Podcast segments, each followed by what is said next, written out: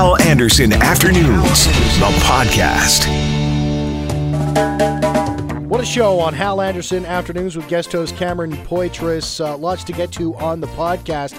Tina Chen, a board member for the Winnipeg Chinese Cultural and Community Center, she was on the show to talk about how COVID 19 has affected Chinatown as well as the Chinese community in Winnipeg as a whole.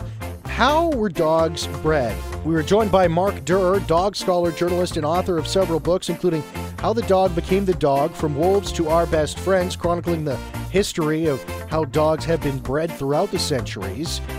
Conservative leadership hopeful Marilyn Gladu, an MP for Sarnia Lambton, uh, she hopped on the program to talk about her ideas heading into the conservative leadership race, which is really starting to heat up. And Chris Jackson, Vice President of Ipsos Public Affairs, talks Super Tuesday in the United States. What will happen to Bernie Biden, or what will also happen to Bloomberg's millions? Will they be well spent? We'll find that out all on the podcast. And now, the podcast. Chinatowns across Canada are struggling with the fears of the COVID 19 coronavirus. Uh, in Calgary, sales in some of the shops and restaurants have dropped by 70 to 80%. And when I lived in Calgary, my walk to work actually went right through Chinatown, and I would stop to eat there. I, I, I would say very often, but I think that would even be a little bit of an understatement. Uh, uh, Chinatown businesses in Vancouver, Edmonton, and Toronto have all reported a decline in customers. Um, in, in here in Winnipeg, despite no cases of the coronavirus yet, uh, we we wanted to know are things similar here, and I'm joined by Tina Chen. Uh, she's the uh, a member on the board of directors for the uh, uh, Winnipeg Chinese Cultural and Community Center. She's here in studio. Hello, Tina. How are you? Hi. How are you doing today? Thanks so much for having me. No, it's it's it's it's great great to have you on, and I, and I'm really happy we can have this conversation face to face as always. Um, Tina, is is Chinatown getting hit hard right now? Um, certainly, we're hearing from the business um, leaders in the community that they are feeling the effects of coronavirus and people's fears of just being out in public space. So, I haven't been able to speak to all the business owners, but those I have spoken to report about a 30 to 35 percent drop in business. Okay. So, something that's quite significant, given that this is also usually a lower, you know, business volume at mm. this time of year anyway, and so it really has a disproportionate effect on their livelihood. Well, 30 to 35 percent. That's people. That's take home pay. Yes. Well, that's very significant to, to, to I mean, uh, so these fears are obviously they're they're they're here in Winnipeg as well. Would you say they're unfounded? Well, I think so. And it's really hard to kind of put this in a context. We know the Chinese community really sort of took the initiative early on when mm-hmm. the coronavirus broke out. They began fundraising efforts in a, you know, astounding two-week period. They raised $47,000 and sent off medical supplies to China directly to the mm-hmm. hospital in Wuhan in ability to show this. And they only brought it to an end when there really were no medical supplies to buy and send. Yes. Um, and so we know there's certainly support within the community and for the community, but it seems that people are extremely cautious about going going onto public space. They've identified certain areas that, you know, probably without really a rational basis, but more of an emotional basis, they identify as high risk. And, you know, unfortunately, this really impacts those in our community and their ability to sort of, you know, run their businesses, their livelihood, and really to support their working and their staff. Well, yeah, of course. And I mean, uh, Chinatown, you're talking about it. It's it's it's it's it's kind of a slow time right now, and so this is this is really hitting hard. It definitely is. And I think, you know, one of the things that I think we'd like to see, and I think probably across the country, but probably for all businesses, you know, whether or not they're identified as being in Chinese in Chinatown or run mm. by Chinese business owners, is really that people continue to, you know, assess the situation and think about the importance of really being in community rather than isolating yourself. And yeah. that, you know, the risk, as we're told in Manitoba, is very, very low. And it seems to me, at least those that I know, whether they've been traveling from China or other parts of the world that, you know, now are higher risk, Italy, Iran, um, South Korea, that they are monitoring themselves. And I think we, you know, have to really think about, you know, just being out in public. And that in itself is a statement that kind of tells mm-hmm. us that we support other people. Yeah. I mean, how many people work and live in Chinatown here in Winnipeg? Oh, that's a great question. I don't really that's, have. That's uh, why I threw, that's why I wanted you to answer it. I thought no one prepared me for that question. I'm, so, um, I'm, sorry to know, put you on the spot. So I think you know we see a handful of core restaurants in the area. There's the kind of the uh, number of people living in the um, director of Chinatown proper isn't that large, mm-hmm. but again we have people who are living in the newer communities there, and that's actually an incredibly diverse community. Yeah. It's a community of newer immigrants um, with low income housing. It's of course you know the building up of the North Exchange District, and so you know I think they're moving through there. One of the things that I would say though is, you know, when I go to Chinatown, I can feel that it's emptier, mm-hmm. and you can begin to feel that. And I think, how does that make you feel? Well, it's a bit of a morale thing. And I have to say, one day I went for dim sum and I sat in the restaurant and it was very empty compared to usual. And I actually just assumed, my first assumption was, oh, there must be a party coming this afternoon. So they're sort of preparing and some of the space is reserved. And then I looked around and I thought to myself, oh no, it's not, you know, there's, they're not preparing for a gathering. It's mm. actually because less people are here. And it does make you to begin to feel, I think, a little bit isolated. And it begins to raise concerns yourself. Uh, people, you know, even the group I was with, some start saying, should we be out in public? Maybe we want to get home quickly. And of course, we all said, that seems, you know, not like a good solution, but I think it does raise the anxiety level. And I think there's, you know, it really begins to feel like the community itself needs to pull together more strongly. And I think that's the response that we're hoping for. Yeah, ab- absolutely, and it, it definitely is a is a morale thing, and um, I, I think it's if people are avoiding maybe going for dim sum or or, or going down to that area, and their their fears of the coronavirus, I, I, I'd say that's a little disappointing to me. You know, uh, just from you know my personal uh, approach to this, we we have no cases here uh, in, in in Winnipeg, and you, we all know where the where the virus is spread, but uh, you know this this is a long way away from China.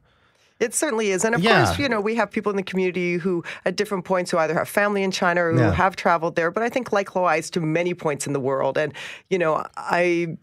I- every I would even say yes, every, point, corner of the world. You and I, you know, I wonder if what we will begin to see is whether there'll be a lessening of the anxiety, a sense of as it spreads mm. more broadly, it's hard to pinpoint. Yeah. you know, places that you might selectively avoid, or whether the anxiety is just going to get so great that people really will be have a fear of going out. And you know, I hope that isn't the response. I hope that people, you know, continue to monitor and think about sort of what does it you know, what are the chances of catching it? What are our risk levels? And the importance of, you know, of supporting the businesses, the community, thinking about people's livelihood. But I think it's really important that people just kind of connect during Yeah. times like this. I, I, I, totally 100% agree with you. I think that's that's the best way to, to to approach this because I feel like on one side we have the people saying, you know, you know, batten down the hatches, board up the windows, you know, start stockpiling food, get your canned goods and toilet paper and bottled water and all this other stuff. And then we you have the you have that on one side, and then on the other side you have oh, there's no problem, there's no issue, just go about your day. I I, I think we're probably closer to that way right now here, at least in Winnipeg, than we are to you know you know. You know, start you know making make sure you got a you know bottled water and you, you have uh, some some sort of device that you can use to like uh, heat uh, I don't know soup or something in your house. Like uh, we're, we're we're we're not at we're not in panic yet. There's no reason to be panicking. No, I don't think people are in panic. And so it's kind of interesting. I think you're right that there is a little bit of complacency. I think Yeah. we feel a bit of distance here. You know, and even when we talk about cases in Canada, people assume they're going to hit Vancouver and Toronto, they're going to hit other cities. Yes. we feel like we've got some isolated mode. And perhaps we shouldn't be quite so complacent, but we have to really think about that informed, Mm-hmm. you know, informed awareness of what's happening and avoid the kind of hysteria, but also think about how our actions might also show support of others. And, you know, in Winnipeg here, it's not just the Chinatown area, but often the South Winnipeg area that's being affected, um, where there's a lot of Chinese businesses and restaurants. And so it's a, you know, significant part of the city. And, and, you know, just allowing us to kind of have those kinds of connections.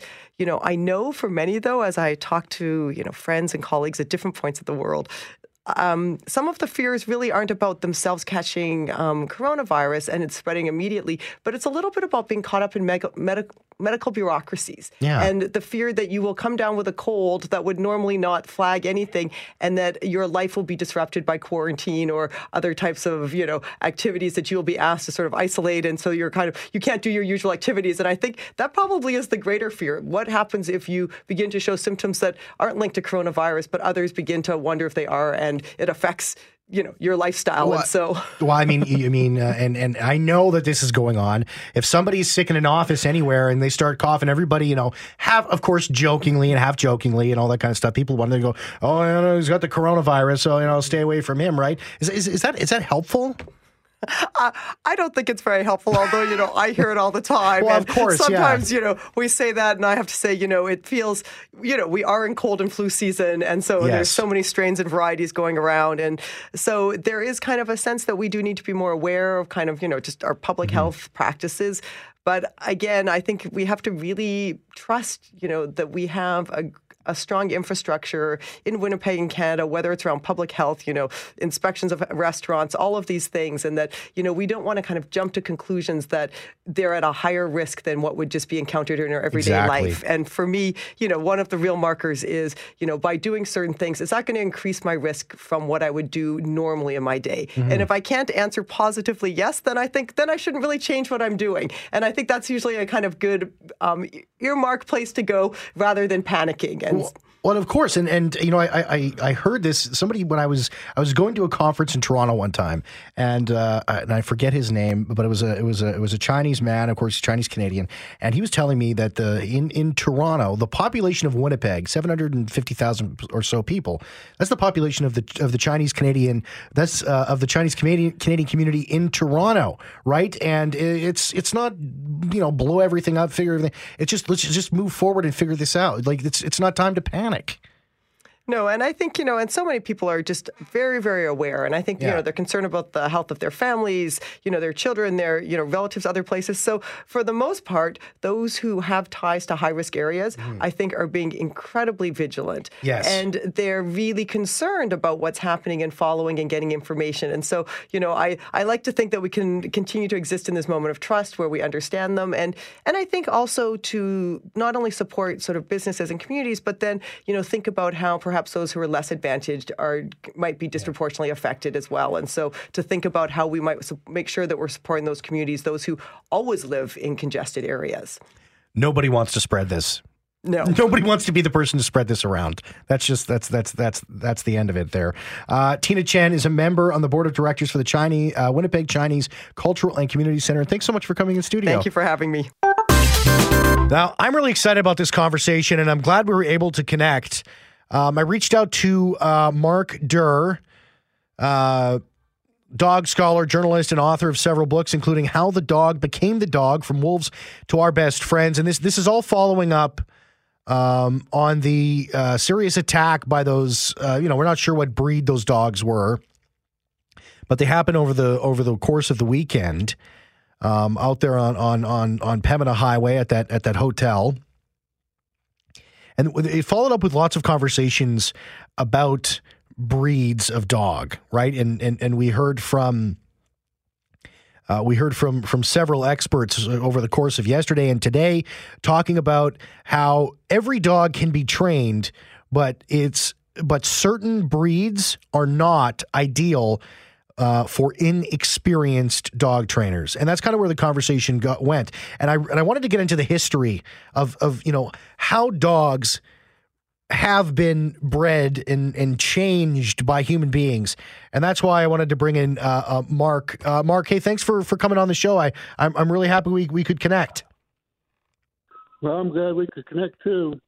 I'm glad to be here. Um, nice sunny afternoon in, in Miami. Yes. Now, now, don't uh, you know? We're up here in, in Winnipeg, Canada. I mean, it, it's actually not been too bad. It's only minus five. We can take that, and that's that's in Celsius, not Fahrenheit. Just just so you don't uh, you're not that worried.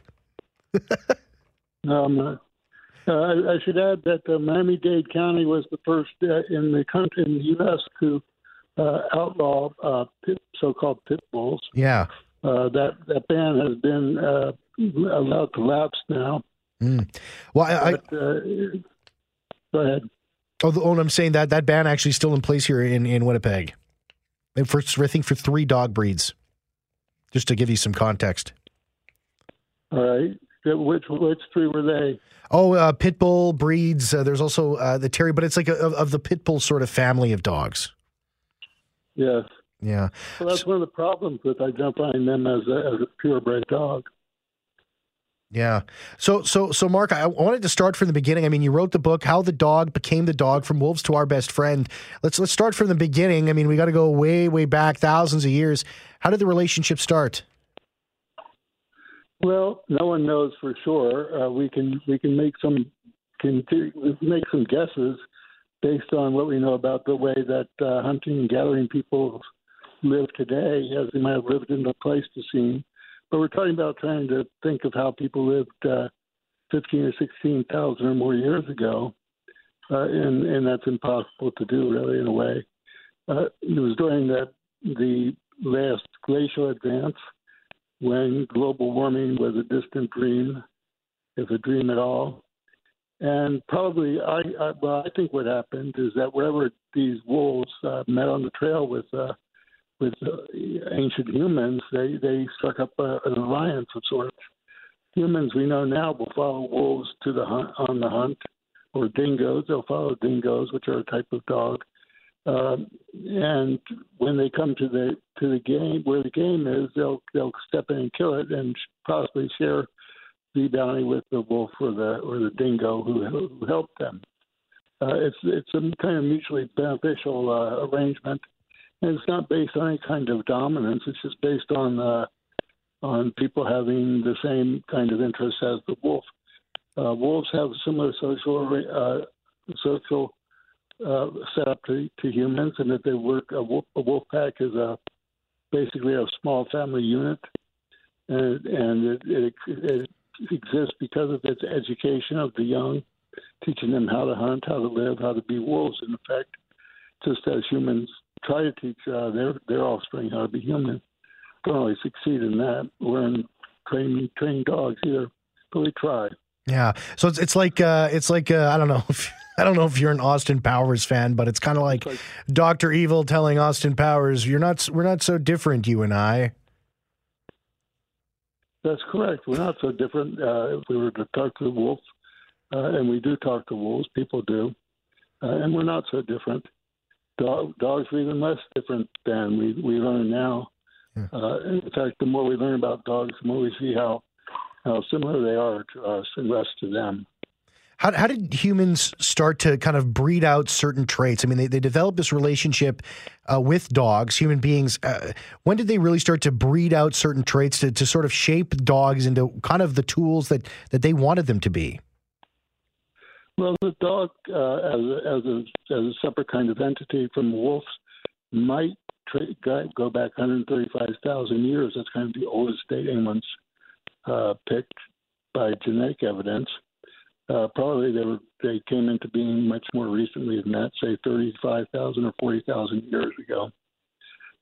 But uh, there was very little need initially, probably, to, to select for certain traits. After a while, they people would have would have wanted to encourage breeding of their of their wolves in their midst by encouraging those who were most social, uh, sociable toward people and each other to breed and also those who were most helpful in terms of hunting and hauling uh, uh, goods around. These are the fundamental purpose, uh, uses of, of dogs, and they transfer, and wolves can do them all too, in fact. Yeah. When did dogs kind of take on that sort of next step? They weren't, you know, they, they, they served as, as guards and they were, they, they helped out with hunting. When did they start to become, you know, I, and I and I don't mean to companions. I don't mean to insult anybody with like a a, a shih, shih tzu or something like that. But the, the, that thing that little dog is not helping you you out there hunting or anything like that, right? It's it's a companion. It's it's it's a little dog and uh, that runs around the house and it's a lap dog. When did that start? Well, let's not confuse uh, small dogs with companion dogs. I have a Jack Russell Terrier here and she right now is lying waiting to see a cat appear. Uh, the cat next door has uh, driven her nuts. She started. I found her this afternoon trying to dig a hole under the fence to get into the next yard. Um, and in fact, the dogs, Jack Russells, are known to be uh, to have a particular drive for killing things, and they are often used for purposes of cleaning barns for barns of rats and other things like that. So a small dog has its uses beyond its size, uh, or that include its size, and those often can involve the fundamental, uh, kind of some of the fundamental activities of, of dogs. One of those is companionship. So uh, these animals were probably always companions to humans. It's not a new. It's not a new thing. Now, if you ask why they suddenly why we started breeding dogs who are smaller or more distorted in their appearance than others, uh, that that I suspect dates more from the beginning of agriculture when people uh, began to to domesticate other animals as well. Yeah. and learned that they could manipulate their their appearance.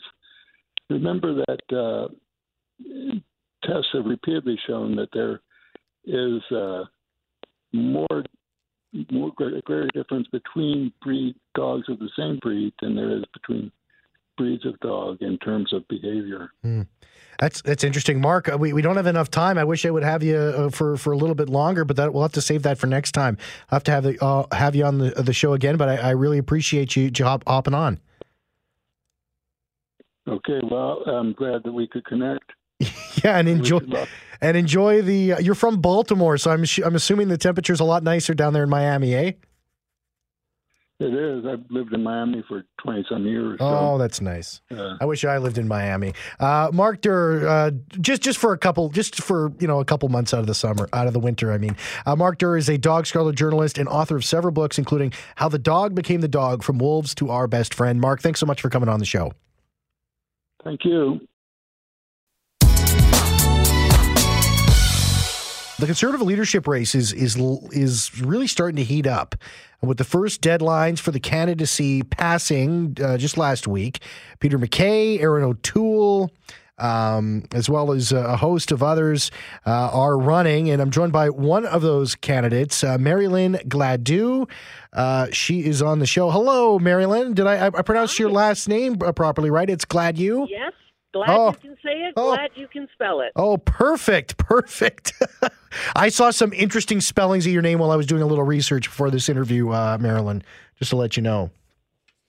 That's okay. It was worse with uh, my previous name, Marilyn McInerney. Nobody could spell that. Don't even ask. I can't do it. I'll tell you that right now. um, so you, you you're a professional engineer. I thought that was very interesting. Where did you get your degree?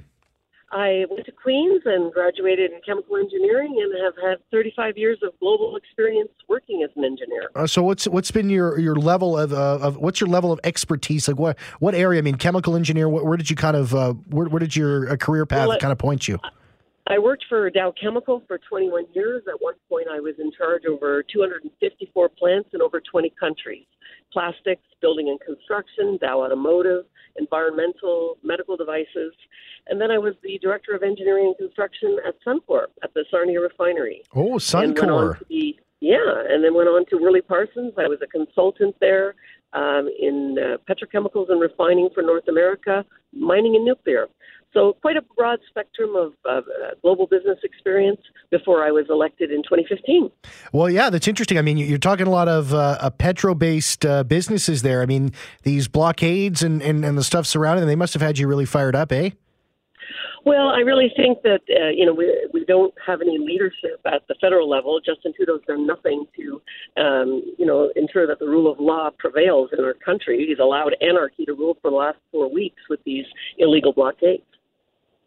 Um, uh, I read somewhere that uh, you you would have uh, uh, used the military to deal with uh, the the, uh, the, the protesters. would would you have well, done I that? Think, I think that was not a fair quote of what I said. I said there's a natural hierarchy. It's for the police to enforce the law, and where they couldn't, that the federal government then would step in with the RCMP, and if needed, the military. That is the the natural escalation process that has been in place forever. Mm-hmm.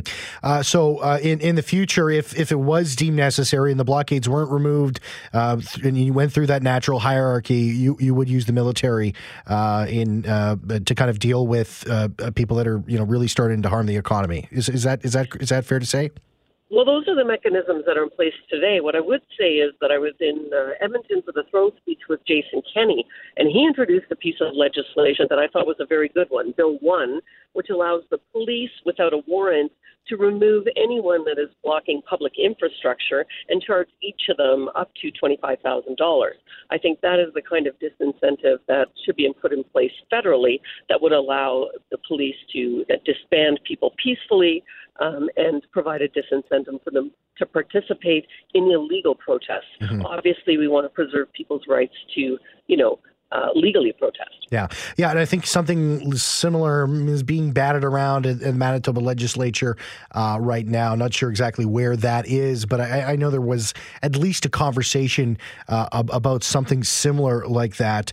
Um, you know, talking. I mean, uh, big in, in, in, in the in the petro industry, the gas industry, uh, the oil industry here here in the province. I mean, the, the, the biggest issue that we keep hearing about is is climate change and, and reducing emissions. Uh, this has been a big part of your platform. What are your plans to reduce emissions?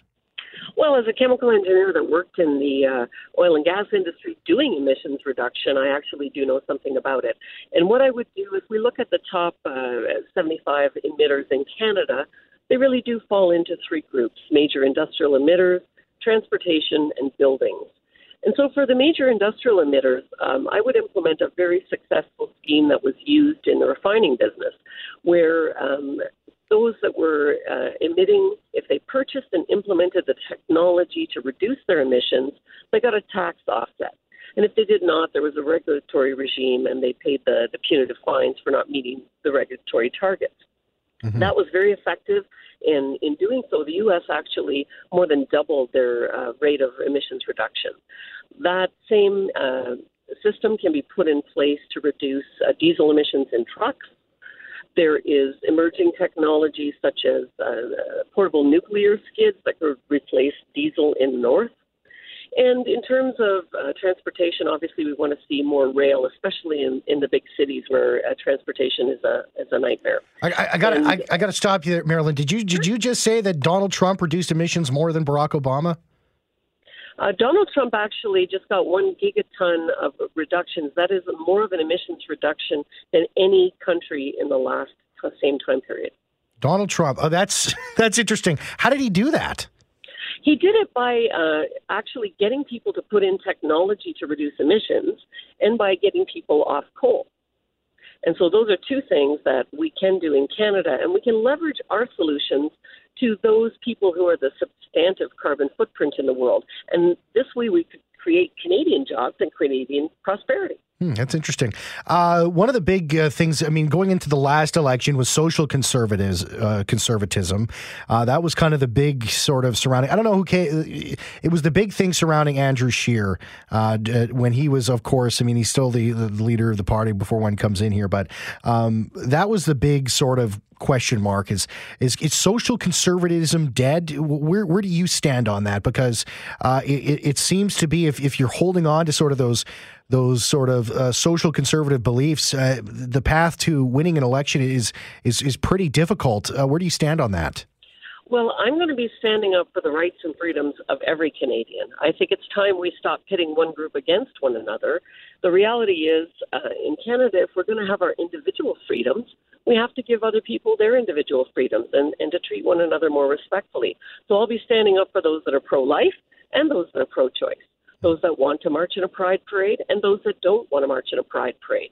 Because you know it, it's not about uh, getting rid of one group or pitting one group's values against another one. Really it's our freedoms in canada and the government needs to get out of that. Yeah. Um, why, why have you put your name forward here? Like, why why enter the leadership race? Why why try to be prime minister of Canada? I mean, it seems like a cra- seems like a crazy thing to want to do. Well, obviously, it is a difficult job, but it's our country. And I believe that Justin Trudeau is ruining our country. He's destroying our economy. And when I looked to see who else was running, it looked to be the same old, same old. We've lost the last two elections under that same old, same old. It's not going to win. So we need a strong, dynamic leader that can win the hearts of Canadians. And we need a better balance in our policy of fiscal responsibility and social compassion. Canadians love what we do as conservatives when we grow the economy and create jobs and reduce taxes and balance the budget, but they want a credible climate change plan. They want help with our ailing healthcare system, and they want to have compassion on Canadians that are in difficulty. That's what I bring. I know how to expand our base so that we can win with the young people, with women in Ontario, Quebec, and Atlantic, while maintaining the things that we need to do to restore prosperity to the West. Well, uh, thank you very much, uh, Marilyn. Marilyn Gladu. Uh, she is running for Conservative leadership here uh, for, of course, the Conservative uh, Party of Canada. Thanks so much for joining me. Hey, thanks for having me. Have a great day. No, it's my pleasure. My pleasure. So yeah, that's. I think we're going to be doing this as it, get, it gets closer, just to so you get to know the candidates. Of course, you had Peter McCain for a half hour earlier today. He's the perceived uh, front runner, but I, I think Marilyn is some. She seems like. I mean, of course, it, she's the MP for Sarnia Lambton, so not all that well known. But uh, I, I enjoyed that conversation with her. Uh, do you follow Super Tuesday? I oh I do follow American politics for sure. Yeah. Yeah. Yeah. Um, I follow American politics to the best of my ability because, let's be 100% honest, from a Canadian perspective, it's really confusing. Well, yeah, the whole delegate system, uh, the conventions, the nominations, you know, the. Um, oh, yeah, you know, you know what I'm talking about. Well, it's funny. I, ju- I earlier today I was uh, going on a rant with one of my colleagues, and he was getting the Iowa caucuses confused with the New Hampshire primaries. Yes. a caucus is different from a Yes, primary. they are. They are different. and it's and I'm still not fully sure I quite understand the difference between them. But yeah, I, I, I take a look at this at the situation there, and, and I just think I understand it's you know they're ten times our size, so obviously their voting process would be much longer. Mm-hmm. But I, I just look at that sometimes and think, ugh. Well, I got, I got Chris Jackson, the vice president of Ipsos Public Affairs. I got him on the line right now uh, to talk about this. Uh, hey, Chris, how are you doing? Hey, greetings. Great to be with you. Good, good, good to have you on. Uh, maybe you can answer Tristan's question. What, uh, maybe some of the uh, a question that maybe a lot of people that are listening have. What's the difference between a caucus and a primary? Well, to answer your first question, the American primaries are complicated. I think because the people who set them up sort of want them to be complicated to make it a little bit uh, difficult, and so you have to be a little bit of an expert to to navigate it. Um, but the difference between a caucus and a primary, a primary is just essentially sort of a regular election. It's just for one party. So there's a Democratic primary, a Republican primary. People on either side get to vote for whoever they want on their side. That's pretty conventional, pretty normal.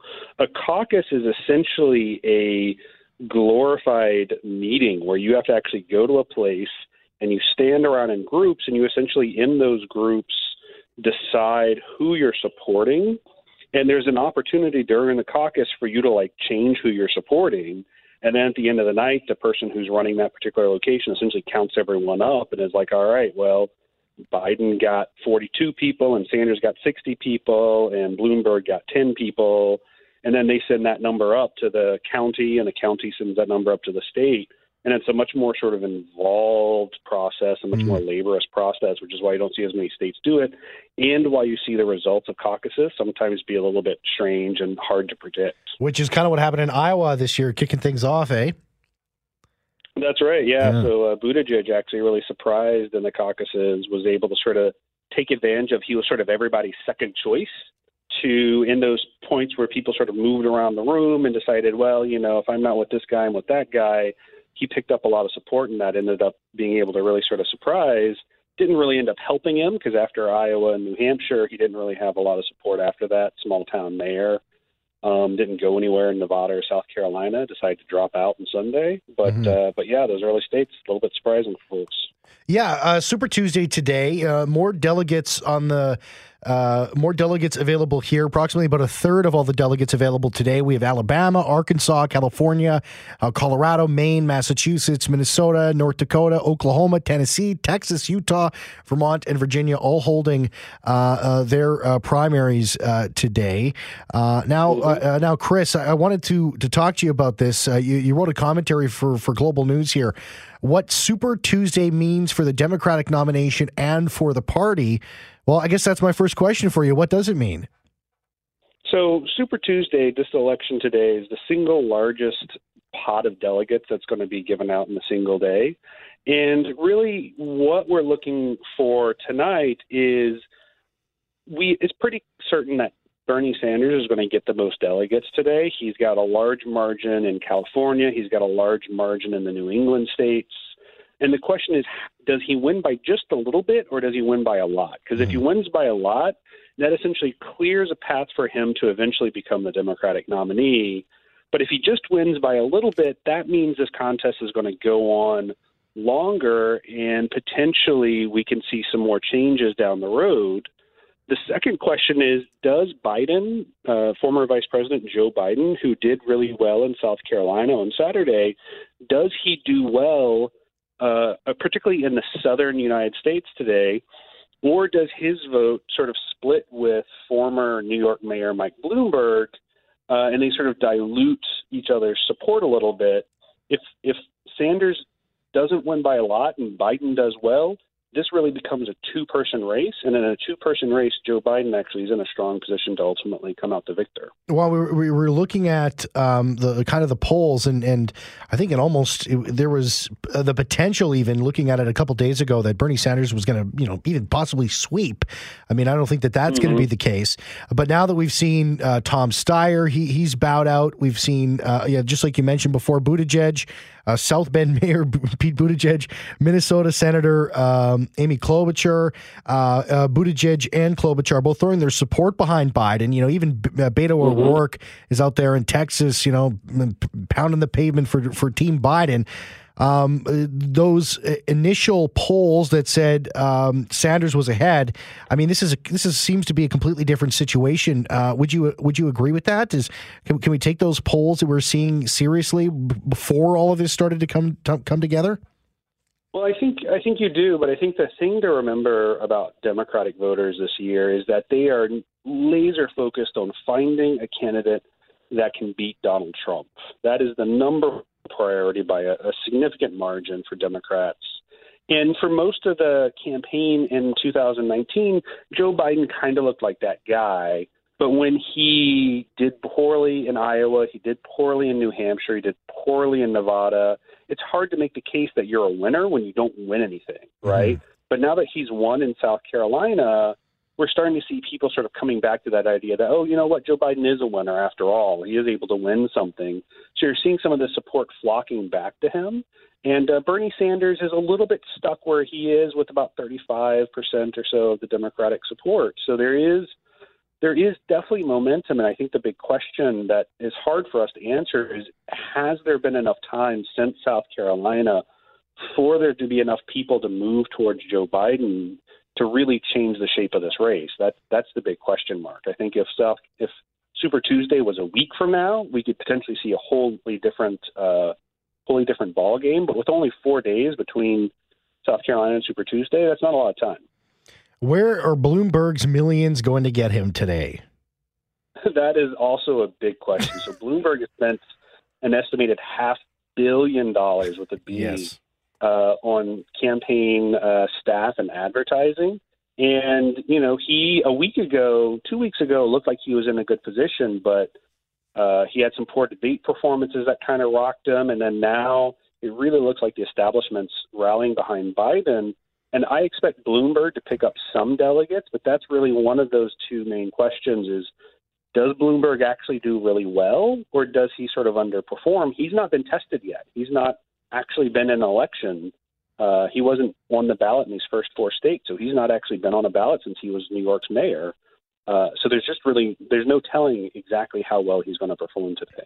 Uh, Elizabeth Warren, Senator Elizabeth Warren from Massachusetts, uh, she's still in this race. She says she's in it for the long run. Uh, she's playing the long game here, hoping uh, to take it into a contested convention and then you know win the mm-hmm. hearts and minds of everyone else around here. is is she dreaming now? But I hear that she's been polling pretty good in California. Uh, is mm-hmm. she dreaming, or could she, uh, you know, kind of be kept alive today? And you know, could she hold on to the balance of power when when everything is sort of said and done, and we're at the convention in Charlotte? So you know, I, I, it's not impossible the scenario she's outlining, but it is pretty long odds for Elizabeth Warren.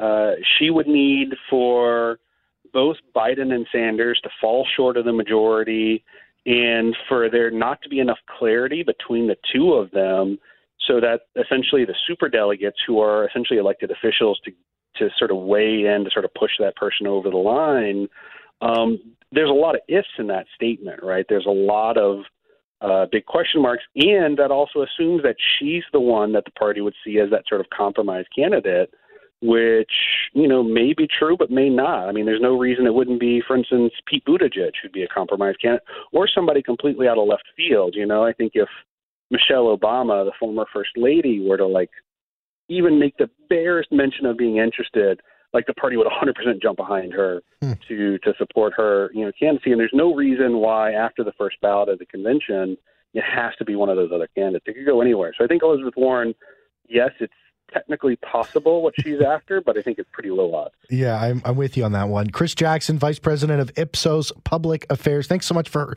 for joining the program.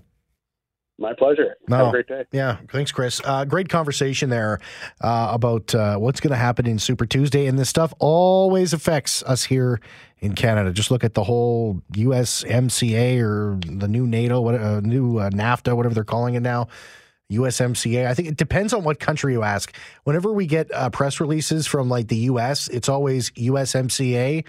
Uh, but when we get them uh, uh, here from the federal government, um, it, it's different. It's like a, uh, CUS, it's CUSMA instead. So who? It depends on what country you're asking. Everyone's trying to put uh, their country uh, in in the lead um, of whatever this trade agreement is called.